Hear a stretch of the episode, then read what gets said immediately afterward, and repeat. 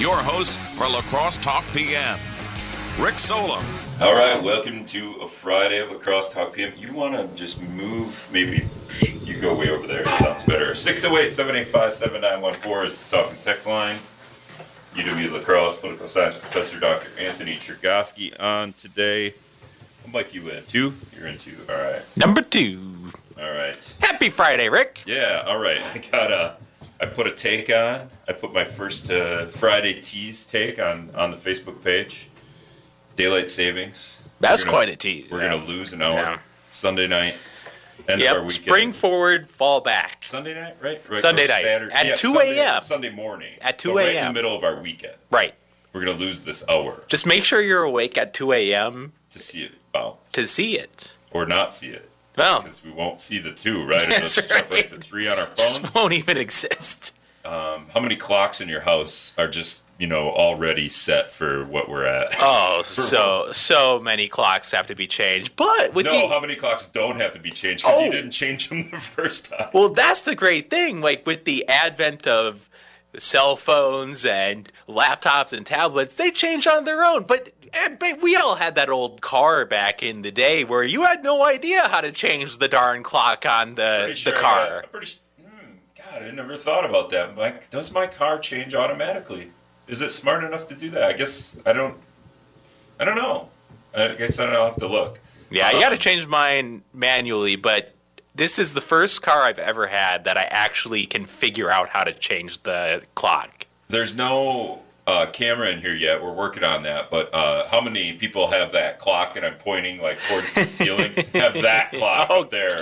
Because I definitely have that clock where a either the battery dies because I'm using like free Harbor Freight batteries that Right. die after 12, you know, 12 hours, or b it's just up high and I gotta like climb onto the back of the couch Yep. and, and maneuver. Get and then once I change the clock, the hardest part is getting the clock back into that little screw on the wall, and you can never do it. It takes like 20 minutes. Oh, that's such a pain. Yeah, is is that's the best argument against not buy against buying one of those clocks that you have to climb up and grab. Don't buy them because twice a year it's going to be a real pain in the neck.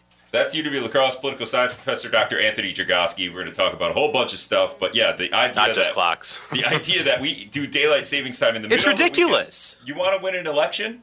Propose legislation that we're going to end daylight savings time if we're going to not end it, period, and just leave the clocks the way they are going to be here in the end of the weekend. Yeah. Propose legislation that we flip the clocks right now. Yeah. We flip them at noon on a Friday. Okay. So at noon on a Friday, all of a sudden it's one o'clock. Yep. And you're four hours away. You know, if you really wanted to do it, you do it at four on a Friday. But I want to make sure everybody gets out of work an hour earlier. So noon seems like a safe time for me. When it's noon, all of a sudden it's one, and you're like, all right, I only got a couple more hours.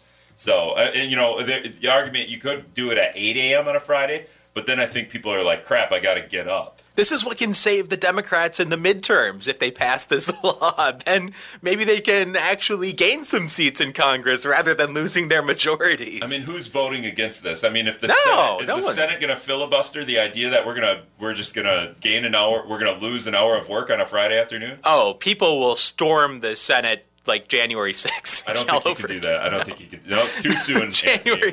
6th too all over soon. again. Unbelievable. All right, so other things on here that I want to talk about. Uh, very important things. I'm going to explain this to you. Team doors or team wheels. Now, did you cheat and look what I meant? Mm-hmm. I did not cheat. Okay, are you team doors or team wheels? And what I mean by that, are there more wheels in the world, Mm-hmm. or are there more doors in the world? Ooh, that's a really good question. I'm going to go with wheels. Okay, so you think wheels. Now think about how many doors are in the state bank building across the road. Sure. You know, or how many wheels are in the parking ramp across Exactly, the road. right. So you think wheels just because because every car has four. and it's a Exactly. Four. Yeah. How many doors are on a car? Oh, wait a minute now. It's crazy, right? Uh, you go to the grocery store. How many doors are in the freezer section? yeah, but what about the shopping carts you That's use? what, that's where I was going Yeah. right after that. It's Yeah. it's such a weird, and it's just something that's going off on social media. Team Door, Team Wheels, and then you just get, and then you go to the comments, and you just see stuff like this. There's you know shopping carts versus freezer doors versus office doors versus uh, car wheels versus you know those uh, shoes that have wheels. How many of those are? there? Oh yeah, those were cool back in the day.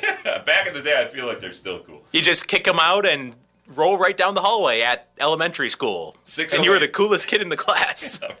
608 785 7914. Give me your reason why you're team door or team wheels. How many wheels and how many doors? Which one has more in the world? Te- wheels, more wor- wheels in the world, more doors in the wheel. Uh, what else did I have that was really important? Um, Burger King in London is going vegan really? for, for a month trial. Yeah. The, the the big I guess there's maybe a big Burger King in London. So in in London, the Burger King, Burger King, which I think now Hardee's is like the king of promoting uh, the fact that they just don't care about your health and it's all about and and True. Arby's is going that way. It's about the meats, right? Right. It's about, uh, Burger King, literally in its name, burger, and it's going vegan. How does that work? Yeah.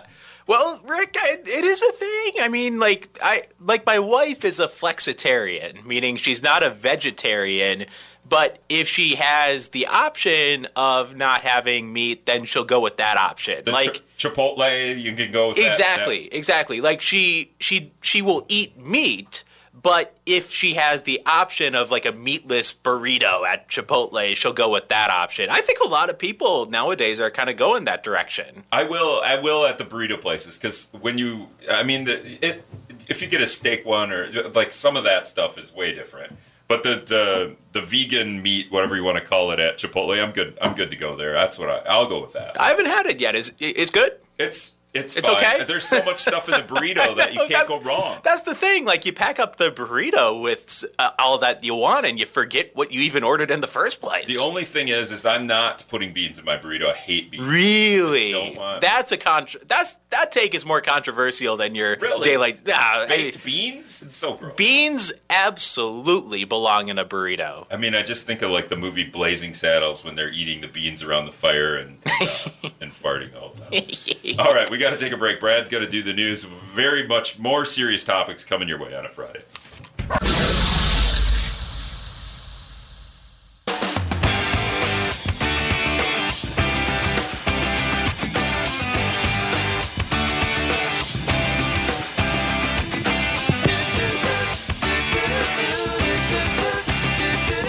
All right, welcome back to La Crosse Talk PM 608 785 7914 is the talk and text line. UW La Crosse political science professor Dr. Anthony Chergosky in here with me today talking about very serious stuff like Very serious. like the daylight savings time, which uh, somebody texted in and said there was legislation a year ago to just keep what the clocks will be after the weekend.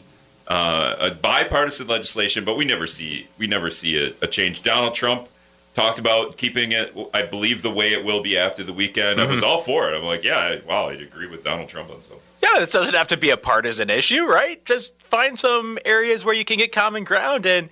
Getting rid of daylight savings time should absolutely be a common ground bipartisan win for Congress. I mean, come on. We need it, it is long past time to get rid of daylight savings time and stop this absurdity of falling back and springing ahead and having to figure out how to change the clock in your you- car that you have no idea how to change. Are and, you pro? Are you pro the way it is now, or pro the way it is? Will it will be after the weekend? Oh, well, I, I want I want it to not be dark when I leave my office. I am pro whatever plan accomplishes that. And that's got to be the majority of society, right? Because how many people are getting up at seven in the morning and going outside for the day? For, Right. Nobody. Nobody. No. You might go for a jog, and kids. I think the biggest argument is the kids are out by the side of the road waiting for the school bus, sure. Um, so they can't do that in the dark because because what the the cars will run them on run run into them on, the in on the in the driveway. I don't know. Look, I, I, there there are some real safety concerns that we have to deal with, but don't aren't there trade-offs to either approach here? Like you either have it lighter in the morning or lighter in the afternoon. I, I just think that we need this seems like something that the American public is ready for to just move on from daylight savings times, stop changing the clocks, just move on. And will your opinion change in a couple of weeks or a couple, well, a couple of months when you have a kid and uh, your kid gets a maybe a couple of years when your kid gets older and you're trying to put your kid to bed and it's still light outside because that's probably the other biggest argument. That could absolutely change my mind. By the way, my wife is 32 weeks pregnant today. This is how we're winning elections. We just we point to a, a, a thing and then say for the kids. Just Because- for the kids. Yeah, we're doing that. We're we're keeping the clocks. We're keeping it dark at 5 p.m. for the kids. Yeah, but what about us adults, Rick? We Rick? got to put the kids to bed, yeah, true. and we can't let people kill our kids on the side in the driveway waiting for the bus. It needs to be light out for them. Well, this will be a good experiment if having kids changes my political views. It'll be interesting. Um, all right, so let's get into. Okay, we hit on that. Um, we we passed a 1.5 trillion dollar bill yesterday. Yeah, That no big like deal, right?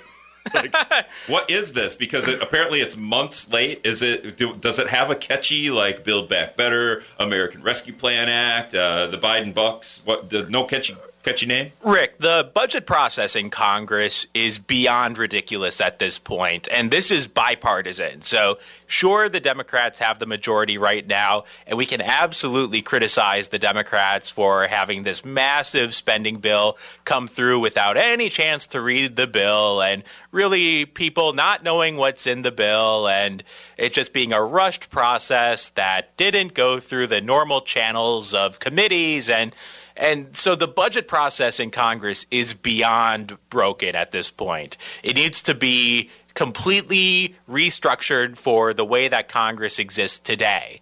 And this is something that both parties need to work on because the budget process has been broken under Republican majorities, it's been broken under Democratic majorities. But yeah, this enormous spending bill to keep the government open and also to have some emergency funding for the Ukrainians and other issues like that and we had, as usual, our two senators going in different directions on this Does- issue. Does Ron Johnson have a point? Because Ron Johnson He put does. out a Ron Johnson put out a three sentence statement that said this this uh, this twenty seven hundred page one point trillion di- dollar package is too big. We didn't have enough time to read it. We shouldn't be passing it like this. He absolutely has a point. The process is completely flawed. You know, in his statement, he said, once again, Congress is voting on a massive bill, 2,700 pages that no one has had time to read, spends 1.5 trillion, and further mortgages our children's future.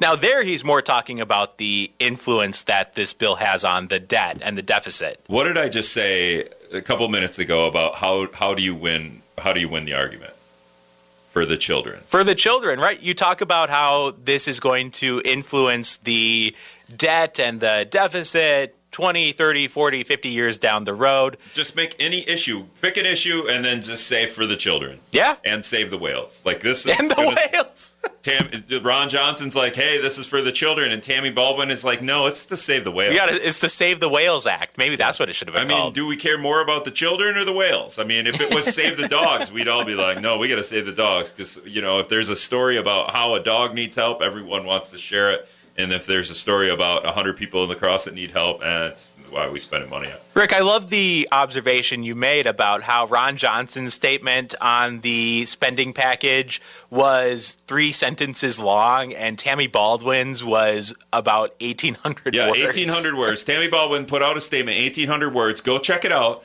And it's bullet points, so it's easy to read. And you can just grab where you want to start. She's got a Western Wisconsin section and how the $1.5 trillion bill affects all of Western Wisconsin. I think in there, Couleecap gets a million dollars, uh, different entities getting a million dollars. It's bullet points, so it's great for talk radio. It's probably not great into the details. Like Couleecap gets a million dollars to open a child care facility or something like that. Uh, for child care, I think it's very general. Um, so There's something so in there for like Gundersen, it something in there. sounds Yeah. like the 2,700 page bill was something that Ron Johnson didn't read and Tammy Baldwin did. That's what it sounds like to me. Tammy Baldwin, what's what other job do you have than to read the 2,700 page bill and take some notes? What I would wonder about is if Tammy Baldwin had a major role in writing the bill because the Democrats are in the majority in the Senate. She's a Democrat. The Republicans did not have much of a say, though many Republicans did vote for this I think, bill. I think actually you have a point. I got to pull the email up, but keep keep going because she she did she she did mention in her statement she's part of blah blah blah blah committee, but I got to find it. Yeah, and so I think the content of the bill reflects the fact that Tammy Baldwin had a lot of influence in writing the bill. And this was not an open process, as we noted. The process was completely bogus.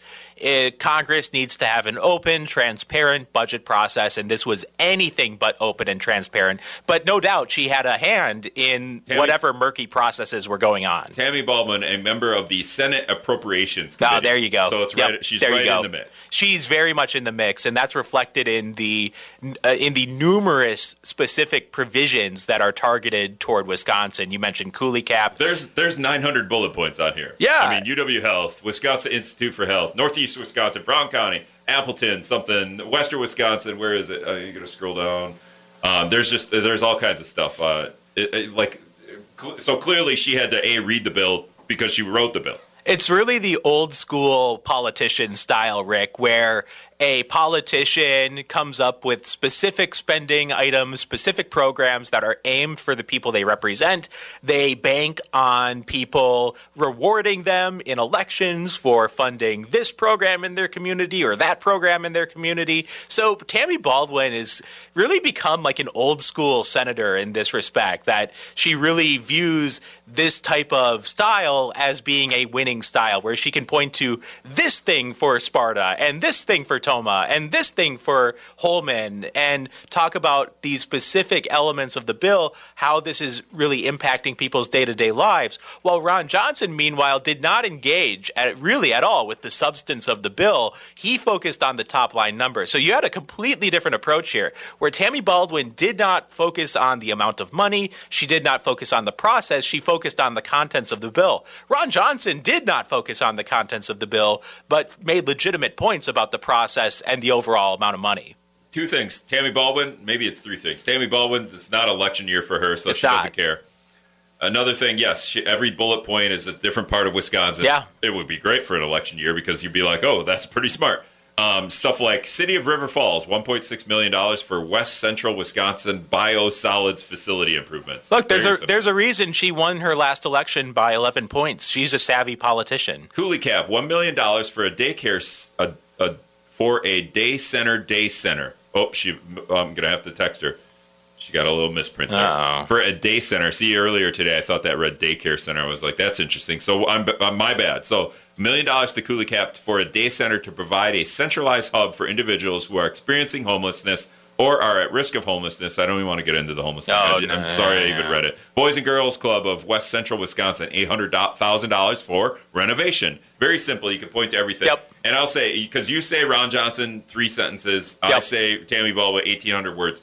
This is not unique for this bill. Tammy Baldwin puts out statements and she points to all the things that the bill that she approved or disapproved. She puts out statements like this that are very informative, uh, very geared towards Wisconsin. The only thing I will complain about, and I had to email Tammy's handler.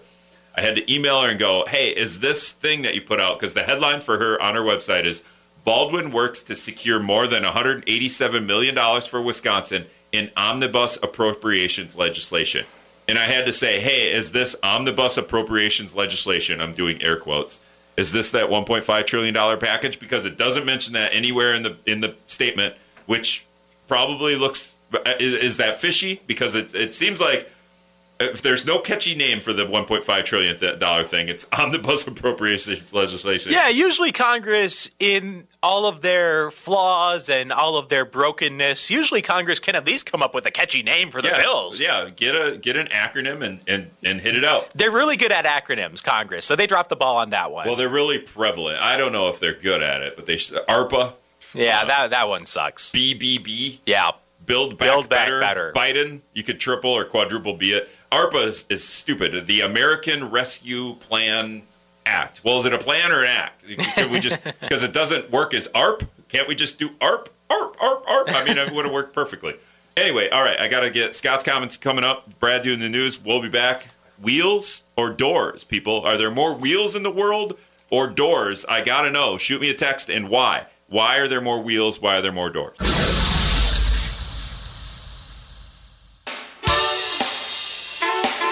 All right, welcome back to La Crosse Talk PM 608 785 7914 is the talk and text line if you want to get in here. UW La Crosse political science professor Dr. Anthony Chergosky is in studio with me. Happy Friday, Rick. Yeah, and we're doing this uh, conversation. What is what has more in the world, doors or wheels? Are there more doors in the world or more wheels? It's it's a pressing issue. We got to know. Uh, Chris is calling in. Chris, more doors or wheels in the world? Oh, there has to be more wheels. I mean, think of all the ball bearings and all the little things in various machines in, in conjunction with how many wheels are used in all the countries that uh, don't have automobiles or, you know, or limited amounts. There's got to be way more wheels. Way more wheels. So my office building isn't a good argument because how many doors are in an office building? Well, how, ma- how many wheels does it take to open the garage door for that office building? all right, uh, all right. So we got one for Team Wheels. All right, you, you Hey, I'm, I'm on Team Wheels. You're on Team Wheels. Yeah. Two for Team Wheels. I'm I'm leaning doors here, but you guys can convince me. Uh, all right, Chris, that's not why you called, but go ahead, man. No. Hey, uh, you guys having a good conversation here, and, and you're saying, uh, you know, how do we fix this budget mess? And I'm just going to bring up a convention of the states could fix this by just amending the Constitution. It's not just the Democrats that do this. Act 10 was a Republican thing. Uh, the Democrats got their, I mean, their notoriety with uh, the Affordable Care Act in doing this thing. I mean, there's numerous ways, but we the people need to fix this, and we the people can fix it. Amend amend what? The, the U.S. Constitution. I mean, To just what? a simple idea. What's the is that- amendment? Go ahead. What's the amendment? Uh, the amendment would be something like um, any any bill proposed. I mean, once it hits the floor, it can't be voted on for two days. So this thing that happened just the other day, uh, that where you got an hour and a half to read it and vote on it, that doesn't happen. There's going to be a 48 hour period there. Okay, yeah, that makes sense. All right, man. Yeah, I, I, I like where he's going with that, and I, you know, obviously that could be done in other ways. It could be done through Congress just changing its rules. Fine print on Tammy Baldwin's statement. Bottom bottom line. Ready? Oh, okay. Bottom line. As if this as Fine if it- print.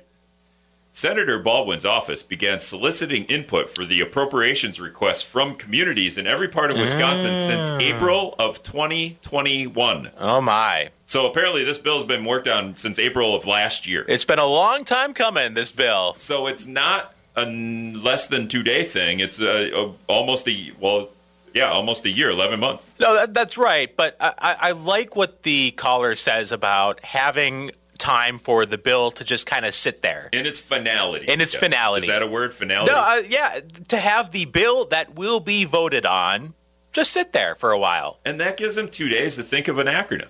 Yeah. I mean, once you got it, because they if this bill got f- flown through so fast, they didn't even get an acronym. That's the way I see it. Yeah, that's how you know a bill was really rushed in Congress if they didn't even figure out a clever name for the bill. Also, no big deal. I'm I'm going to be that guy, but uh, because uh, this bill only passes because there's a war between Russia and Ukraine, right? Because they they they attached about 13.6 billion dollars in Ukrainian funding. I guess I don't even know how whatever you humanitarian and military funding. Every time something military goes through the the Senate, it's whoop, we're good to go. Pass it. The, the Senate loves defense spending, and that's a big reason why it was able to garner bipartisan support in the Senate. It had numerous Republican senators voting for it. Not a majority, but numerous Republican senators did get on board and support this government spending bill. Yeah, let's latch on. I don't like. Let's latch on some Ukrainian uh, sympathy, and that then the one and a half trillion passes without even thinking about the. We don't even do the whole conversation. How are we going to pay for it? Ron Johnson did a little bit, but he definitely didn't say, "Hey, why are we why are we rubber stamping another 13 billion for military spending?" He didn't say that. He just said our children. Well, people pick and choose, right? I mean, people find things that they believe are emblematic, uh, emblematic of wasteful spending, and they use that as a way to enter the conversation about the debt. Say, "Hey, this is an example of why we're bankrupting the nation," but obviously there's a lot that has contributed to where we are in terms of the national debt. It's been decades coming in terms of the spending. There's no one thing that really drove the debt to the level that it is, but I mean, we're th- th- we're 30 trillion in the hole, so it's going to take a lot to unwind this situation. Which, by the way, means that there's no perfect solution or no one solution to the debt. To the debt, it's going to take a very comprehensive approach to dealing with the budget situation once we're once we decide collectively that we want to dig out of this hole. UW La Crosse political science professor Dr. Anthony Chergosky in here with me on a Friday. I believe I don't know who this is. Caller, who's this? Hello. Hello? Hello? Yeah, who is this? Oh, my name is Nick. I didn't know I was on the air. Hey, Nick, you know you're on the air now. Doors or wheels? How many in the world? Are there more doors in the world or more wheels? I got to know. Oh, that's a question that's way over my pay grade. Wait, no, that, this is an easy question. that Everyone can relate to this. Think about it, Nick. Doors in the world, wheels in the world. Got to pick one.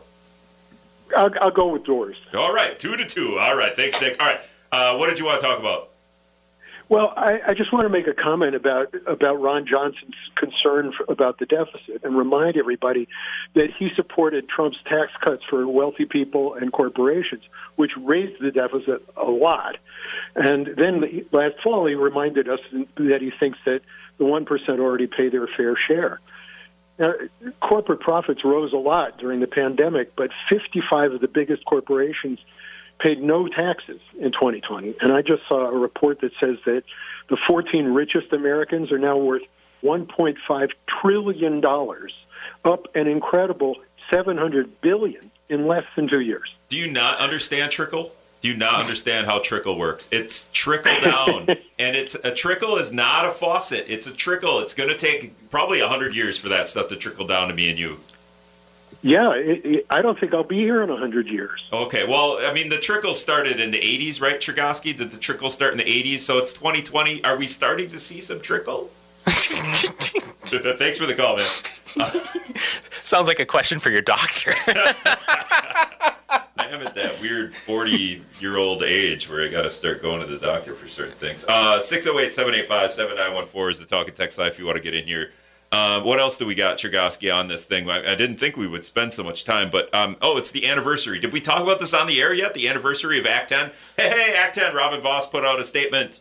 Uh, Act 10, 2011, so 11 years ago, right? 11 years ago, and he says in a statement quoting the MacIver Institute, I say MacGyver, it's MacIver, uh, the MacIver Institute, Act 10 savings tops 15 billion since 2011. MacIver Institute is a is a right leaning kind of okay. It's a right. Is isn't the yeah. MacIver the MacIver yeah. Institute uh, involved in some sort of lawsuit with Governor Evers where they weren't allowed into? Oh, that's right. Yep, yep. Yeah, they weren't allowed into Governor Evers' press conferences or something. Yeah, they're they're upset that they didn't get access to some event that Governor Evers did. Yeah, that seemed kind of weird to me. It just seemed it did like, seem weird. Uh, unless you know, like, why can't any news entity just go to a press conference? Sure. Like, why not?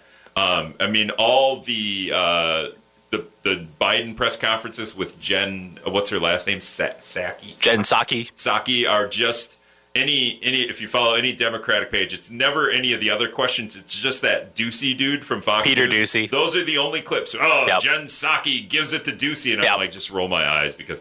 But that's what the MacIver Institute would be in a Governor Evers press conference asking him questions that he doesn't want to answer. Apparently. Yeah. Well, well, and and Rick, I thought Brad Williams came in here before the show and made a really good point about Act 10. How we've gone 11 years since Act 10 was passed, and approximately zero people have changed their minds in that 11 year time period. And I thought Brad was spot on about this. And it's emblematic of the era of politics that we're in, where we are in an era of just unpersuadable people where there's nothing that could happen to persuade the pro Act 10 people that they were wrong. There's nothing that could happen to persuade the anti Act 10 people that they were wrong. People have become really dug in on this. And Rick, I think that Act 10 will prove to have a very important legacy in making political party politics extra vicious in Wisconsin. Of course, par- partisanship is significant all over the country, but we have to be honest that the division between the two parties and the level of conflict between the two parties is particularly nasty in Wisconsin, and there's a lot of blame to go around for that. This thing- but this- but Act 10 has a big role in that. This thing happened 11 years ago. How many people now getting into the teaching world, you know what Act 10 is, maybe because more because you're a political science professor or more because you're a teacher? because it uh, both. I mean, because it affects my employment. I mean, obviously I'm a public employee, but also it affects kind of what I do teaching. Because when I explain to students the legacy of Act 10. It's clear what the legacy of Act 10 is that there is now more distrust between people in Wisconsin. There's now a, a growth in the divide between people in Wisconsin. So, Act 10's legacy, you could argue that Act 10's economic and workplace and just the practical effects that it had on on lives and on budgets you could argue that that legacy on the one hand is every bit as significant as the political legacy that it left in terms of the bitter feelings and the partisanship and the sense that the other side isn't just the other side they're the enemy. So I think you look at Act 10 and its legacy is so fascinating because it has, for sure, an important budget legacy, for sure, an important legacy on employment, but it has this really significant partisan legacy that makes Wisconsin nice. You know, the, the nice old people of the Midwest, not so nice when it comes to political matters. Robin Vos puts out a statement saying that they they saved saved 15 billion dollars. I don't know who who gets that money. I guess all the taxpayers save that 15 billion.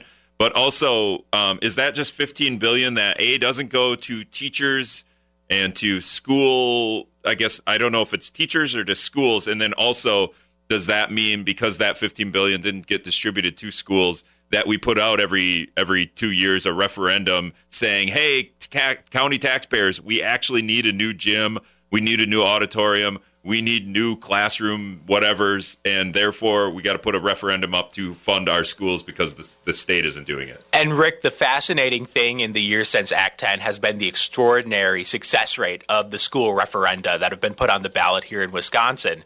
How when these referenda are put on the ballot, they have passed at extraordinarily high rates.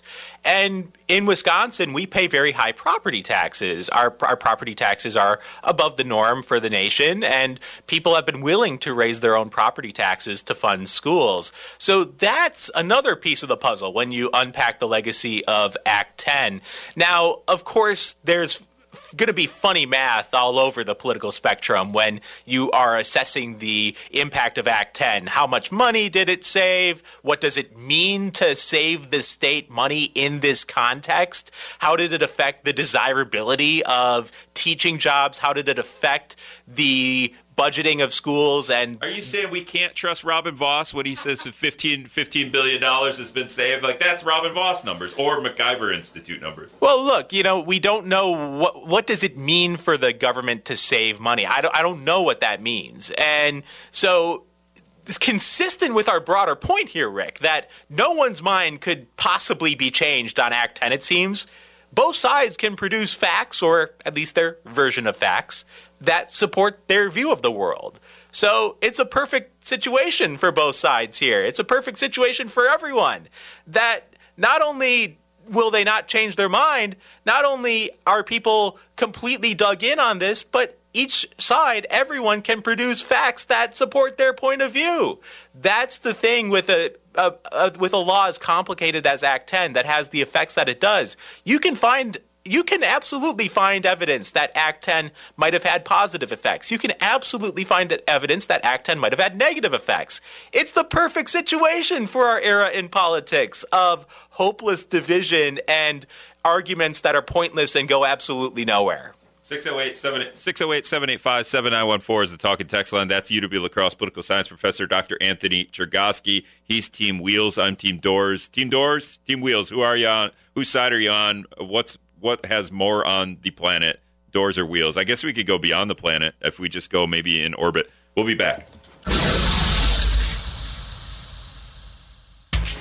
All right, welcome back to La Crosse Talk PM. 608 785 7914 is the talking text line. UW La Crosse political science professor Dr. Anthony Chergosky in here. I'm still a little little annoyed with the mics. I don't know what the deal is, so I'm sorry. I'm playing with the pot. I'm potting you up and down. Hear that? Hello, hello, Yeah, hello, see, hello, it's, just- hello. it's- it's making me itchy, and I apologize.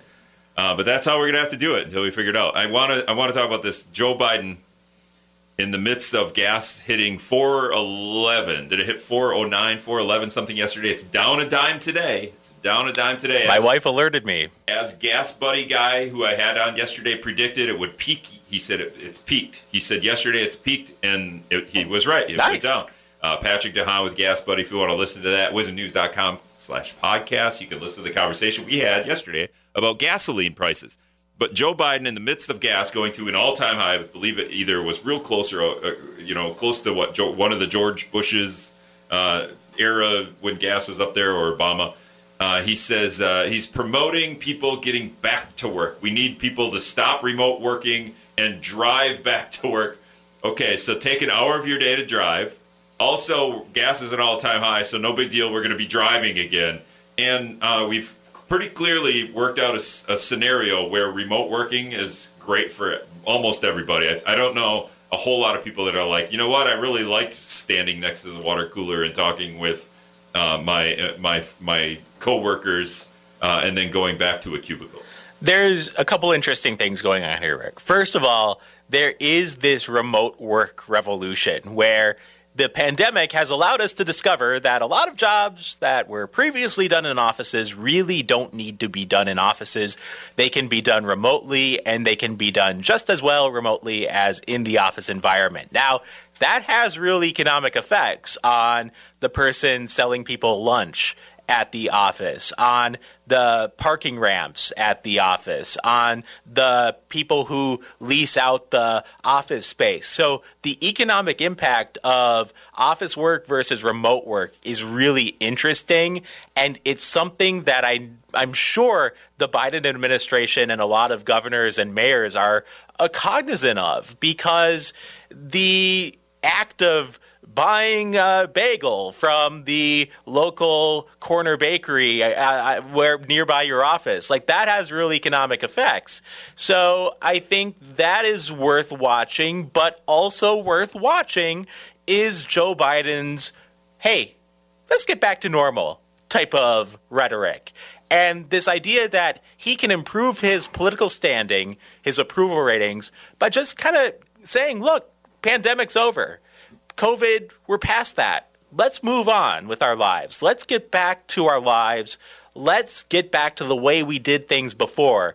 And his bet is that that kind of normalcy, that sense that we've moved beyond COVID, will lift his approval numbers along with perhaps a rally effect, a rally around the flag effect that might accompany the Ukrainian crisis, where people kind of rally around the country's leaders in a time of difficulty. So, this is all a very complicated situation with sort of what works best for workers, how the economic effects play out of office working, the political implications of this. It's there's a lot going on here. So getting back to normal. Let's get back to normal by driving to work. The, the, I feel like this is an evolution. We've evolved to not having to be in the office. Uh, let's get back to normal. Let's start riding horses again. Too. I mean, a it just helps because the gas prices are so high, and b you know why why evolve from horses to cars when we have perfectly good horses? Let's get back to normal. I feel like we've evolved beyond. I think uh, Republican Joe Biden is uh, more bowing down to corporate entities who fund all these elections, and uh, they have a lot of buildings. They own a lot of giant skyscrapers that are, you know, pretty pretty much obsolete. We're not all working in cubicles in New York City anymore. We can do all this stuff at home in our living rooms in our underwear while wearing a suit jacket, right? How many how many Zoom meetings have you done uh, where you're maybe just wearing boxer shorts? Oh, Well, I, I did a TV appearance once where I was wearing a nice dress shirt and a tie and then pajamas. So, Pajama bottoms? yeah, pajama bottoms. My wife's got a great picture Wait, of this. they have like the, the hole in the back with a little square in the back for you to like flap down? Those are onesies. Those are onesies. no, they were. I, I, I got to show you this picture. No, it was like the early days of the pandemic, and everyone was kind of digging working from home and digging the new Zoom uh, situation, and and then we got got super tired of it. Those of us who were working from home. The best, yeah, a little. I guess. I mean, some people maybe do get tired from working from home. Teachers, especially. I right? It's never, really I hard. never want to go back to Zoom teaching ever, ever, Yeah, ever, I mean, ever, ever makes- again. It makes perfect sense in that regard. Other people Yeah. don't want to go back to their cubicles, and um, corporations don't want these uh, buildings that are obsolete. They, for some reason, like these buildings. I feel like we could sell these buildings and solve the housing crisis by There you go. converting them into into rentals, affordable rentals. But that's not going to make them as much money. Apparently, I don't. I just don't understand why we would do this. And then the stupidest thing to do it in the middle of uh, you know the highest gas prices ever. Anyway, that's all the time we have for the weekend. Thanks a lot, Chergosky. Thank you.